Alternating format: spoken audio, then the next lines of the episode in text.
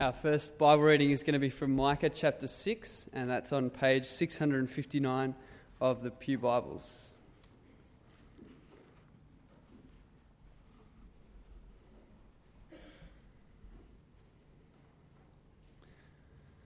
So, page 659, Micah chapter 6.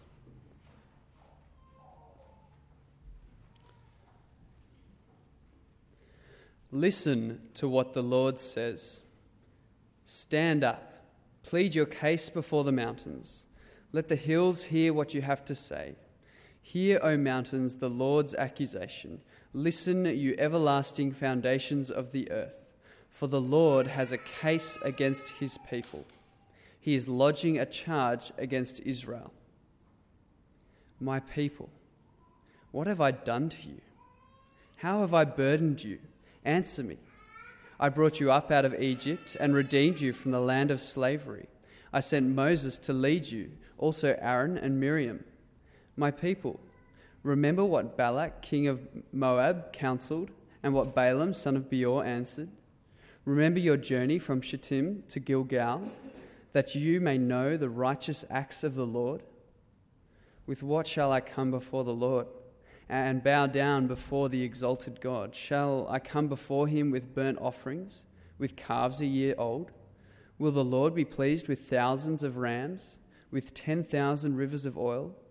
Shall I offer my firstborn for my transgression, the fruit of my body for the sin of my soul? He has showed you, O man, what is good. And what does the Lord require of you? To act justly, and to love mercy, and to walk humbly with your God.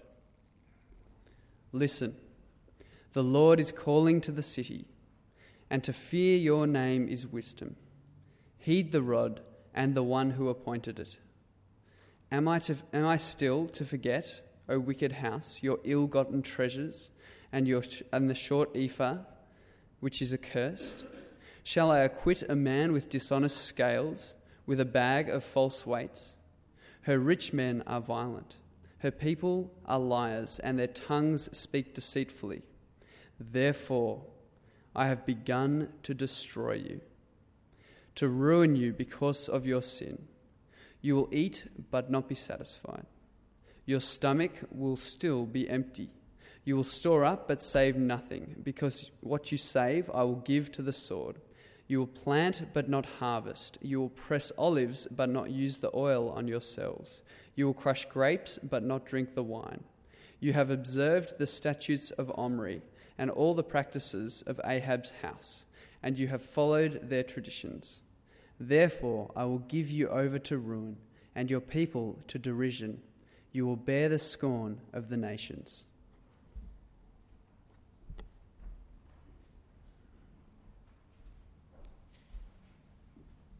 Brothers and sisters, now we turn to 1 Peter 3 8 to 22 on page 858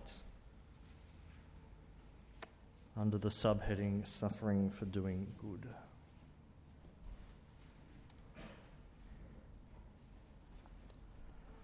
Finally, all of you live in harmony with one another.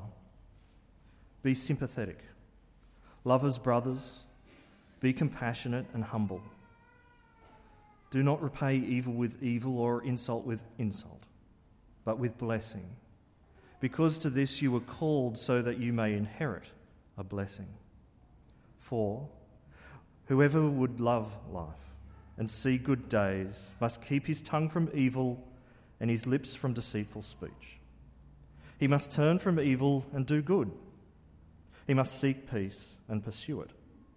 For the eyes of the Lord are on the righteous and his ears are attentive to their prayer. But the face of the Lord is against those who do evil. Who is going to harm you if you are eager to do good? But even if you should suffer for what is right, you are blessed.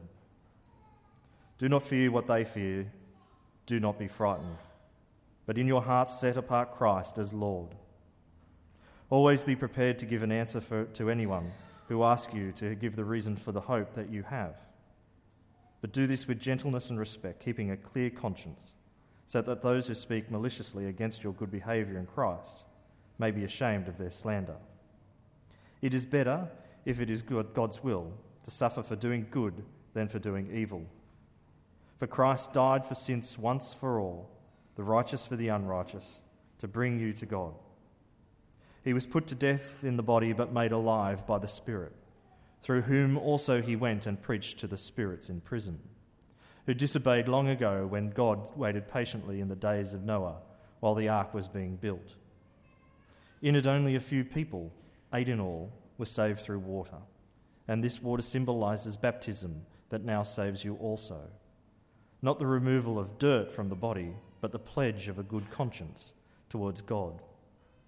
It saves you by the resurrection of Jesus Christ, who has gone into heaven and is at God's right hand, with angels, authorities, and powers in submission to him. This is the word of the Lord.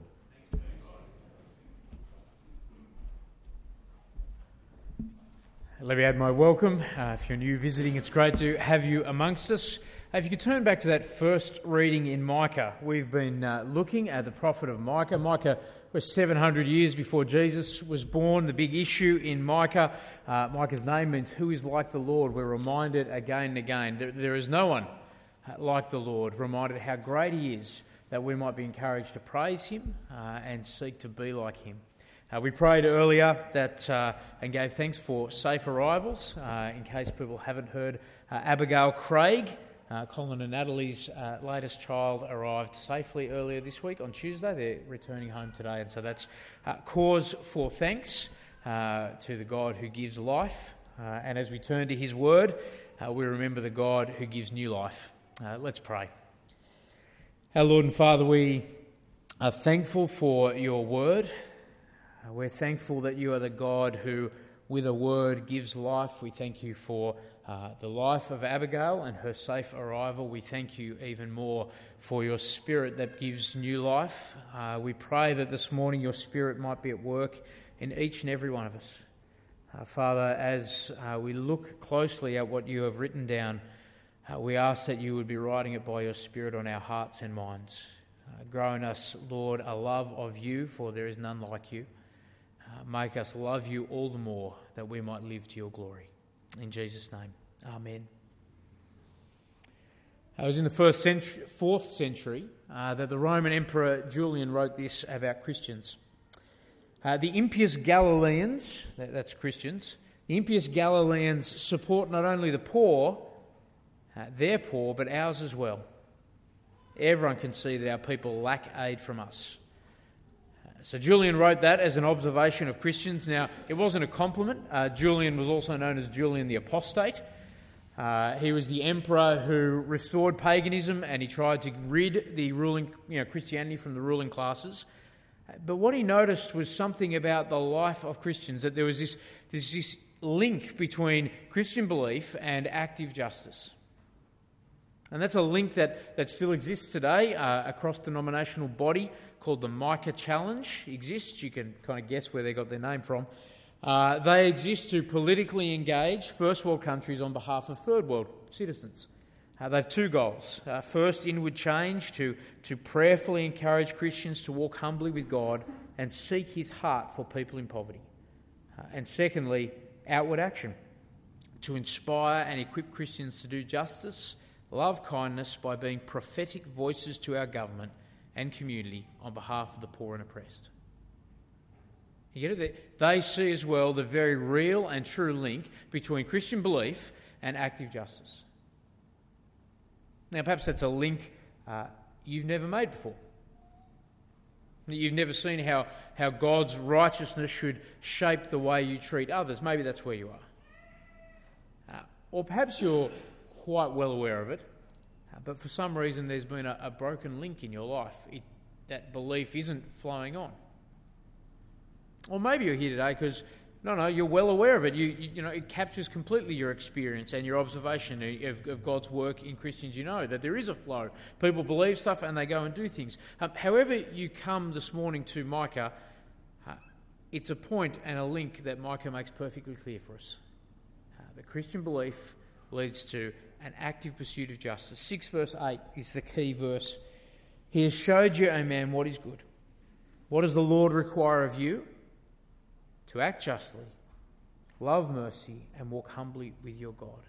That is, there is a link that should be evident in our lives, your life. One point from Micah 6 this morning uh, that God's passion for justice calls us to be passionate for justice. Uh, to put another way, God's justice should flow through us. Uh, 6 verse 1, we, come with me as we walk through the chapter. 6 verse 1 starts with a call to listen. Uh, hear, pay attention. He, he's done the same, 1 verse 2, uh, 3 verse 1. Uh, it's a marker of, a, of the final major section of his prophecy. And just as God did in the, the opening chapter, he had a case, a legal case to bring against his people. Uh, now, given that this book, you know, seven chapters, is actually a summary of three decades worth of Micah's preaching, it's likely that uh, uh, they hadn't listened to the first couple of times, and so by now it's likely the north, uh, the northern part of the kingdom has fallen, and Assyria is on their doorstep. They still haven't been paying attention, so God has a case. God comes with legal proceedings against his people. The, the image says something uh, about how much the relationship has deteriorated. Yeah, and he calls the mountains in verse 2 uh, the mountains who have seen so much over the centuries, uh, the mountains to bear witness to what is a long term breakdown. It's not something that just happened like that. He needs his people to understand how divine justice calls them to share his passion. Their crime in verse 3 is that they're tired. Well, that is, God wearies them. He's burdened, they're burdened by God. For, for all He's done, they are worn out and exhausted by God. You know, emotionally, they're, you know, finding God exasperating and tedious. Know, in bringing a case, God is is sarcastically teasing out, Well, why is it that you might be so burdened by me? Why, why, have I burdened you? Let me recall a few things I've done for you, a few righteous acts. You know, which of these is burdensome? So, in first in verse 4, you know, his redemption. Um, he recalls this time that he brought them up out of Egypt from slavery under Moses, where he, he broke the chains of oppressors, where he gave them freedom. Yeah, and God is challenging his readers you know, which, which part of that redemption, that incredible redemption, did you find so burdensome and tedious? Yeah, which bit was boring? Was it, was it one of the you know, kind of ten uh, signs culminating in the, the, sparing of the firstborn? Were they, were they tedious to you? Or, or maybe it was when I sent that wind and drove the, the back of the waters and you walked through dry ground. You know, which part of freedom do you find me so boring in bringing? Yeah, and maybe it's not that. Still in verse 4, God recalls the leadership that he provided. Uh, in Moses, they had this unique mediator. They had a man who was a friend of God, one who could kind of bridge the gap between divine and human. You know, and, and they had Aaron acting as priest and Miriam act, um, with gifts of prophecy. And it's like God saying, Israel, are you upset because I didn't let you wander around aimlessly? Are you upset because I actually gave you direction? Is that, is that why you're wearied by me? Or, or in verse 5, he goes on and he cites his protection against enemies. You know, uh, the incident, Balak uh, had paid this prophet Balaam and he'd given him plenty of good cash, curse, my, curse the people of God. And God didn't just neutralise that threat, he actually turned it around to a blessing. You know, and he's saying to his people, was it my protection? Is that what made you so sick of me, so bored with me? Still in verse 5, there's this journey from Shittim to Gilgal. That's shorthand for saying the crossing of the Jordan. They're the two places they went to and from. Uh, again, it was that moment where, where God stopped the Jordan River in flood that they could, a whole nation could walk through on dry land and enter a land that he had promised them, a land he was giving to them. And it's kind of like God saying, Was it the fact that I was faithful to all my promises? Is, is that what's made me dull? That I, that I keep promises? So, in a matter of lines, what God's doing is He's reviewing uh, His generosity to them. Yeah, in the language of 6 verse 5, he, He's giving an account of his righteous acts, his, his acts of justice. You know, it's a little insight even there that, that God's passion for justice is not primarily about getting vengeance. It's not, not first and foremost about punishment. God's righteousness is seen in, in dealing graciously with people.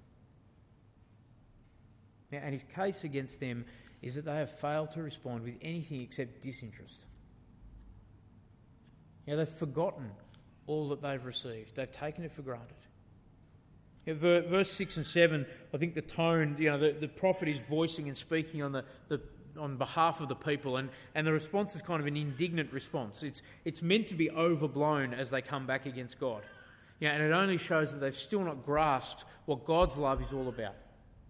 So after hearing all about God's kindness, uh, they're so bored with God, they just want to buy him off. You know, will God be happy in verse 6 with a, if I bring him a burnt offering? Uh, burnt offering's a little more costly than, uh, than the peace offering. The peace offering, you got to eat uh, the meal that you brought to God. Uh, burnt offerings, it all just got consumed. You gave it away. They, they were costly. Well, but if God's not happy with that, how about I bring a year old calf? Yeah, again, a year old calf, the idea is it's expensive. I could have sacrificed it after a week, but actually I've spent a year feeding this calf. You know, I've, I've fattened it up, uh, no return. You know, will God be happy if I give him expensive presents? If I, if I make a show? You know, if that's not enough, verse 7, what if we, we copied King David or King Solomon, who both made sacrifices of a thousand rams? Uh, and if that's not enough, okay, olive oil. Uh, olive oil was a commodity. Normally you, you tied it, it was precious. What about 10,000 rivers of the stuff? Will then God be pleased with me? Then can I kind of get him off my back? And it's, it's meant to be getting absurd. Yeah, and the peak of their misunderstanding, uh, human sacrifice. The fruit of my body for the sin of my soul. And this wasn't just theory. Uh, in Micah's time, you read it in 2 Kings 16. Uh, King Ahaz, one of the kings in Micah's time, sacrificed his own sons to false gods. And the, tone here is meant to be like a petulant teenager. You know, just what do you want from me, God? Yeah, great, you've done all these things, but I'm, I'm sick of you. Know, maybe today, you know, if I, if I went to all six services over a weekend and I did that for a year and, you know, I wrote a big fat check to the building fund, well, then would God just get off my back and just let me get on with things? Now, they've experienced God's generous justice and they think God just wants a little bit of payment or a big payment and they can just send him on his way. Yeah, but what does God want? He wants righteousness to grip us. He wants His righteousness to grip us with a passion to be just like Him. 6 verse 8 again He has showed you, O man, what's good. What does the Lord require of you? To act justly, to love mercy, and walk humbly with your God. Now, what God wants is not a big mystery, He's, he's told it. You know, the Lord's righteous act should flow through His people. You know, his, his justice can't be bought off with big offerings, no matter how big they are. God's not interested in that kind of show or, or repayment to Him. No, He redeems us that we might share His passion, that we might be like Him. You know, remembering His justice, we go and do justice. Remembering His mercy, our, our motives become loving. Remembering His righteousness, we, we walk with Him not pay him to go away. Yeah, but they have put a blockage in that natural flow. And it's, it's like, as you go through it, it's, it's like a, you know, a clogged artery. It's, it's like a, a blocked drain, and you're going to go, anytime there's a blockage in like an artery or a drain, you know that there's danger around the corner. You've got to, you've got to get the blockage out of the way because in 9 to 16, he kind of spells out the consequences if you don't shift the blockage. You know, if you let all that righteousness just rest on you and don't let it kind of pass on. You know, verse 10 God won't forget their injustice the way they've forgotten his unrighteousness. Uh, in, in, as he goes on, he is going to remember in verse 12, he will remember the violence of the wealthy, but as well, he'll remember the lies of the populace. In other words, there's not going to be favourites.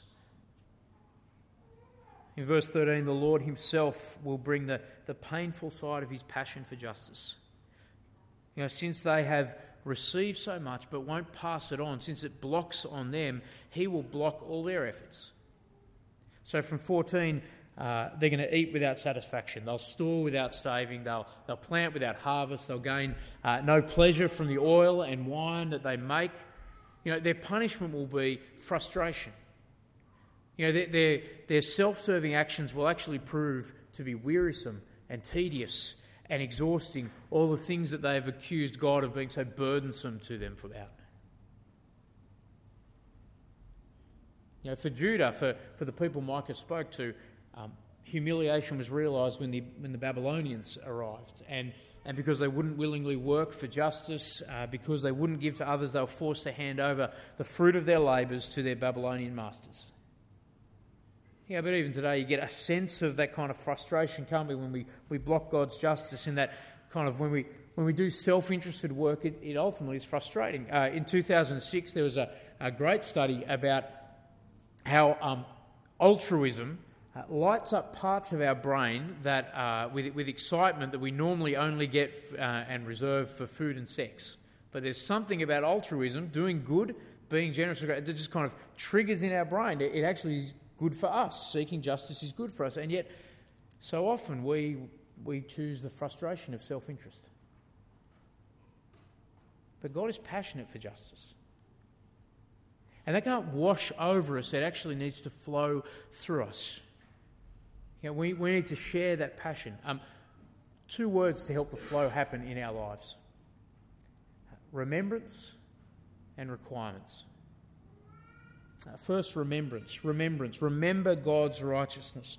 Uh, the order in which Micah goes through things is not an accident. In, in verse 5, the Lord calls these bored people uh, to remember his righteous acts. And he does that before he gets them to go and do anything.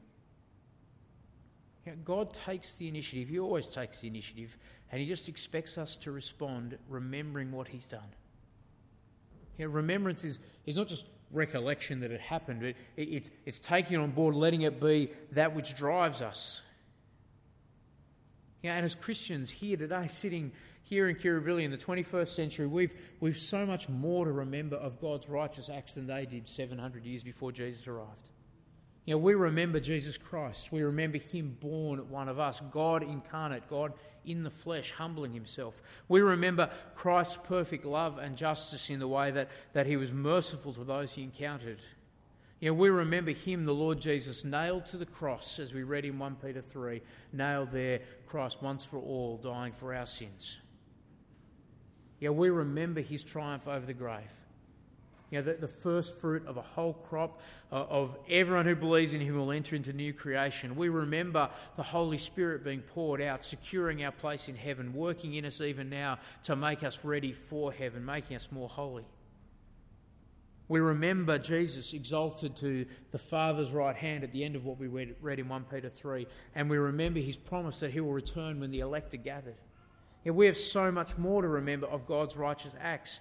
And we need to remember, and remembrance is vital to the Christian life because memory maintains relationship.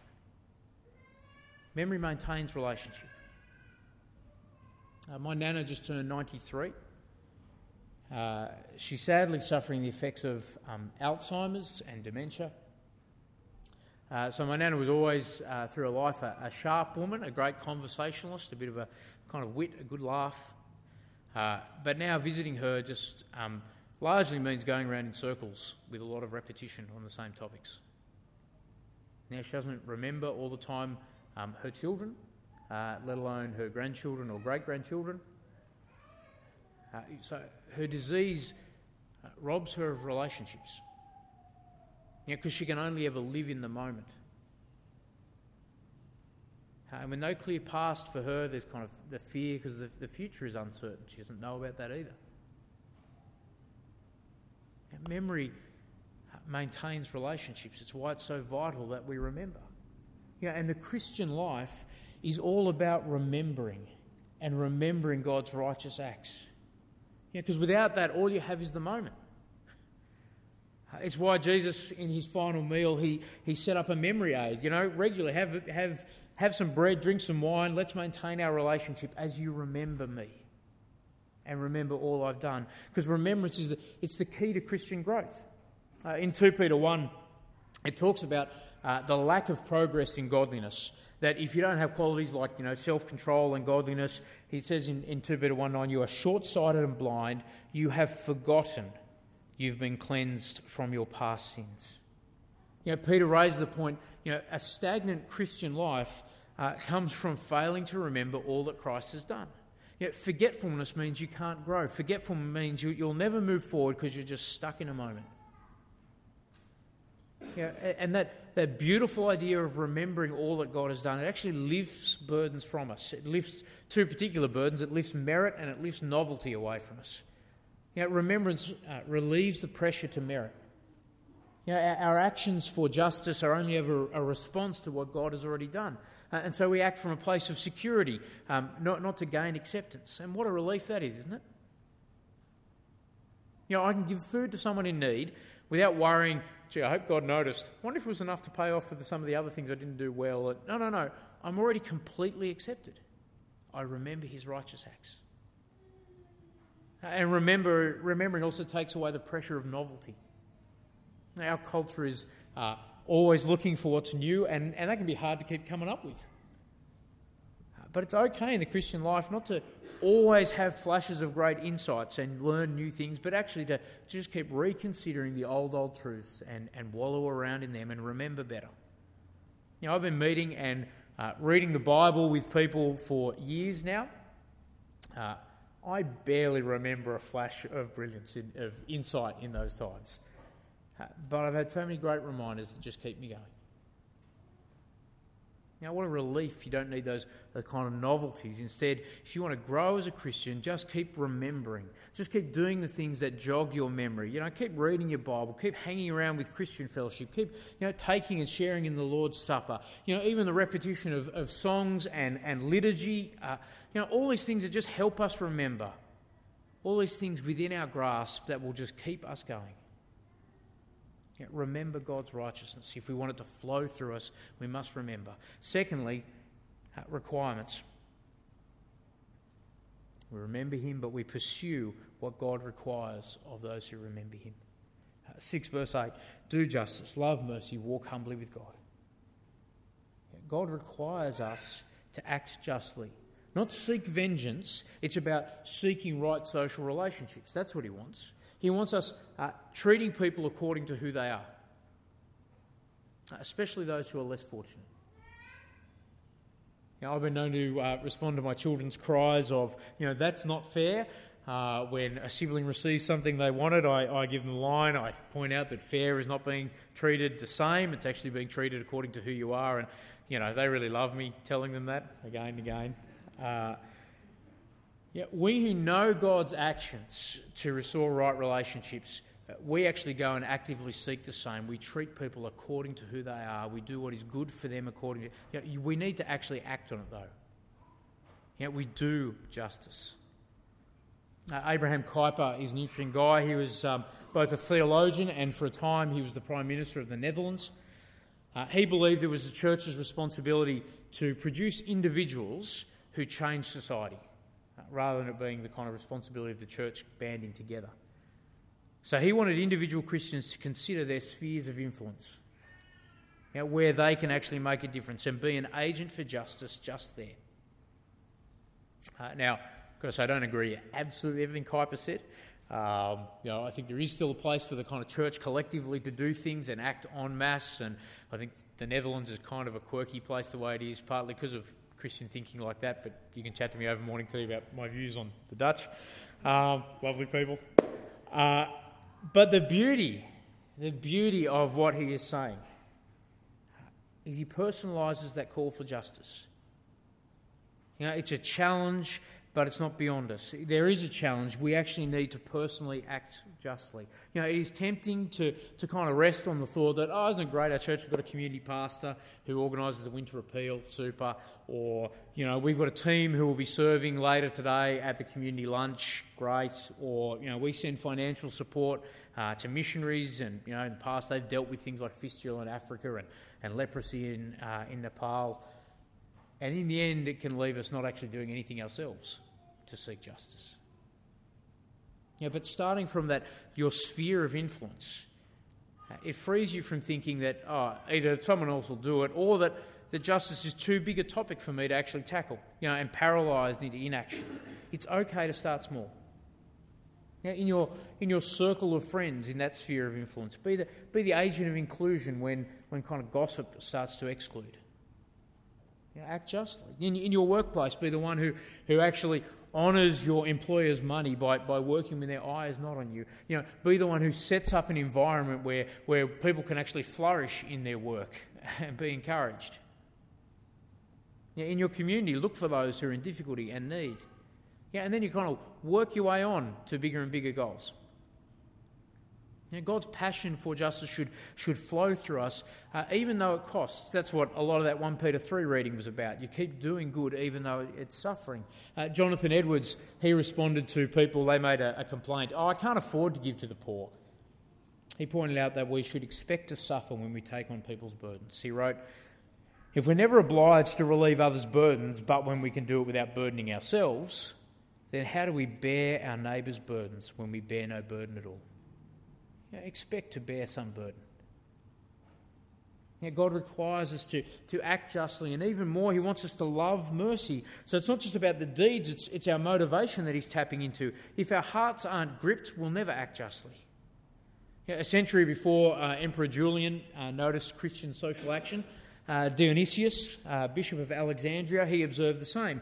He wrote this During the great epidemic, most of our brother Christians showed unbounded love and loyalty, never sparing themselves. Heedless of danger, they took charge of the sick, attending to their every need, ministering to them in Christ. Any in nursing and curing others, uh, transferring their, transferred their death to themselves and died in their stead.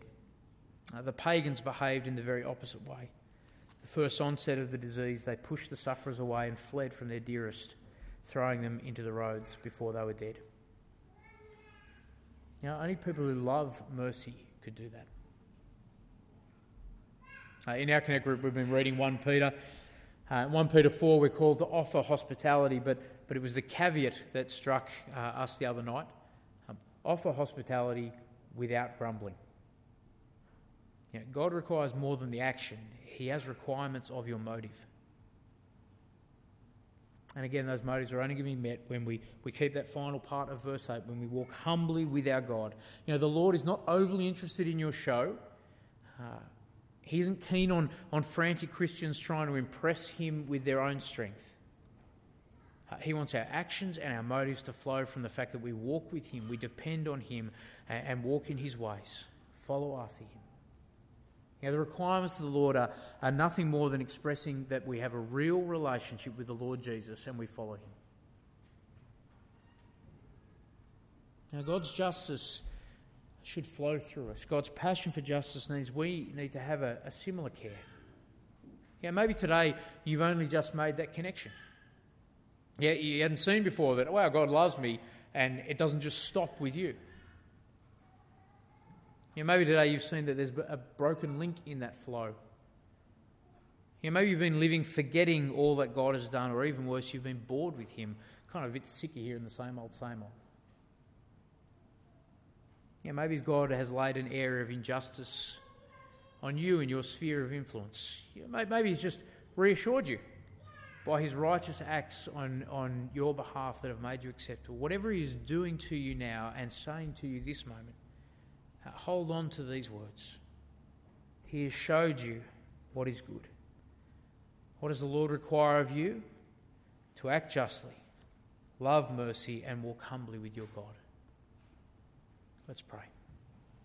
Our Lord and Father, we are thankful for your many and great righteous acts. We thank you that uh, in your justice you have made us just in your sight. Uh, Father, forgive us for our forgetfulness and help us to hang on to that and always uh, remember your great and righteous deeds that we might have a real, growing, and living relationship with you. Uh, Father, we pray as well that your justice wouldn't stop with us but would flow straight through us. Uh, give us opportunity and heart to do what is right in caring for others. Uh, Father, we ask that all our days we would walk humbly with you. In Jesus' name we pray. Amen.